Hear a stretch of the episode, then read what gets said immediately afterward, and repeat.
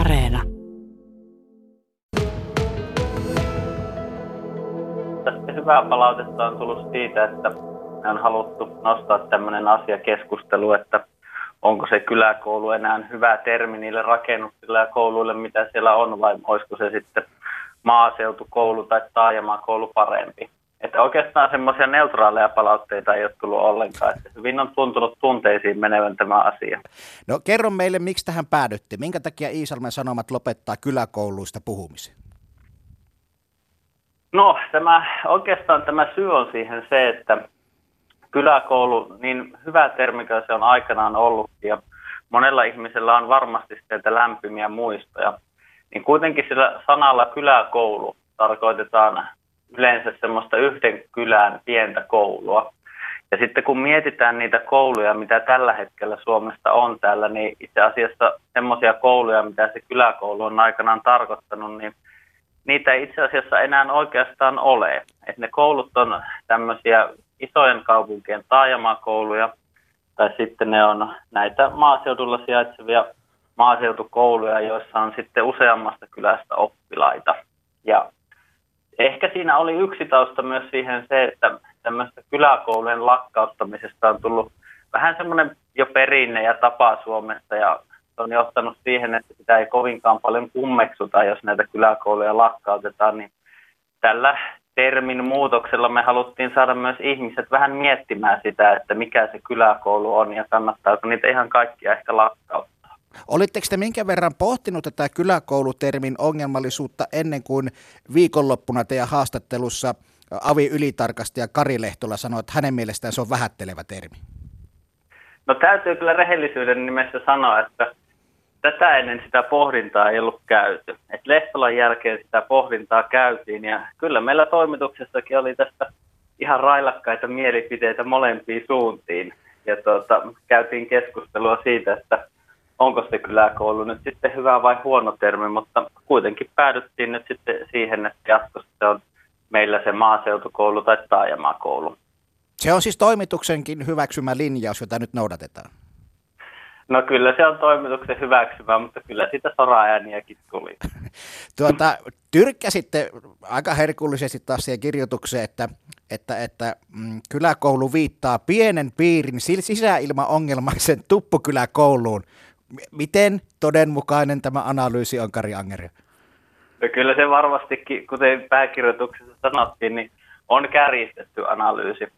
Mutta esimerkiksi tästä, näistä Kiuruvein kyläkouluista tämä keskusteluhan lähti siitä, että siellä aiotaan lakkauttaa neljä tämmöistä maaseutukoulua, jota aikaisemmin kutsuimme kyläkouluksi. Ja jo heti on kuulunut semmoisia puheita, että eikö nämä kaikki koulut ole semmoisia sisäilmaongelmaisia vanhoja huoneen rakennuksia. Ja kun se ei itse asiassa pidä paikkaansa, että siellä on myös hyvinkin tämmöisiä uusia, uusia rakennuksia. Ja siksi halusin sitä kärjistää nimenomaan, että ihmiset ymmärtäisivät sen, että vaikka siihen kyläkouluun on joillakin hyviä muistoja ja liittyy nostalgiaan, niin se myös ymmärretään toisella tavalla. Ja se, että se termi ymmärretään viittaavan myös tuon tyyppisiin rakennuksiin, niin se myös ohjaa sitä ajattelua ja ehkä vähän sitä keskusteluakin väärille urille. No hyväksytkö tämän, kun kuulijamme on tänne WhatsAppiin laittanut, ja kysykää nyt sitten, että miten joku kirkonkylän koulu tai ala-aste, että eikö nekin ole halventia, halventavia ilmaisuuksia, jos ruvetaan saivartelemaan? Ei ehkä suoraan löydy tähän vastausta, mutta lupaa jäädä tässä pohtimaan tätä kysymystä. No hei, jatketaan vielä tuosta kyläkoulukäsitteestä. Miten sä ajattelet, tulkitaanko sitä eri tavalla esimerkiksi Savon maaseudulla ja sitten taas isoissa taajamissa, isoissa kaupungeissa? Kyllä sitä selvästikin tulkitaan ja se on myös tullut ilmi tästä palautteesta, että se, että se on niin kahtia jakautunutta, niin kertoo varmastikin siitä, että ihmiset ymmärtää sen sanan kyläkoulu eri tavalla.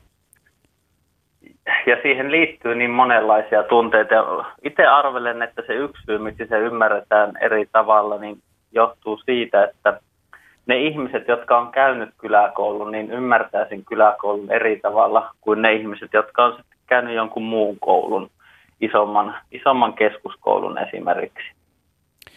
No Isalmen Sanomat hän ensimmäistä kertaa olet täräyttämässä julkisuuteen journalistisilla linjoilla. Muistan joitain vuosia sitten, kun lehti päätti eräänä keväänä kiertää koiran paskakeskustelu täysin, koska se meni, miten se nyt menikään, aivan överiksi. Siinä oli jopa vihapuheen merkkejä. Niin onko tämä linjausta tällä, onko tämä niinku tavallaan jatkumoa tälle, että silloin tällöin aina vähän tormistaudutaan?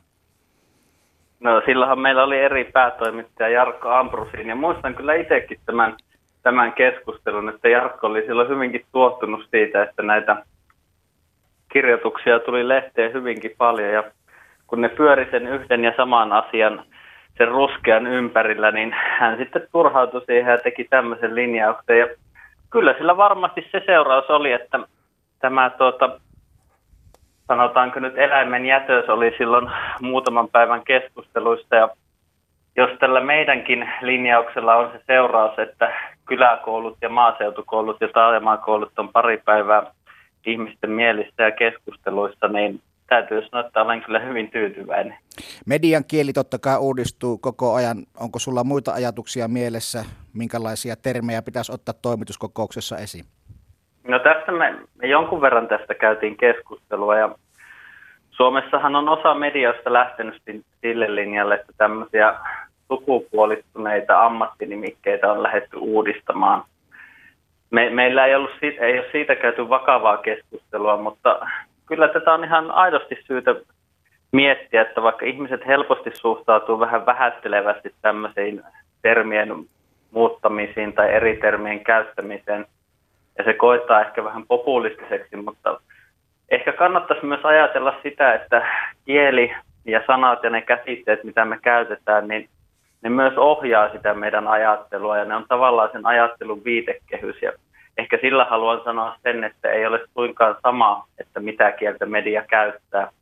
Ja myös sitten ehkä sen sanoa, että me ollaan myös mediana kielen luojaa ja meillä on vastuuta siitä kielestä, mitä me käytetään.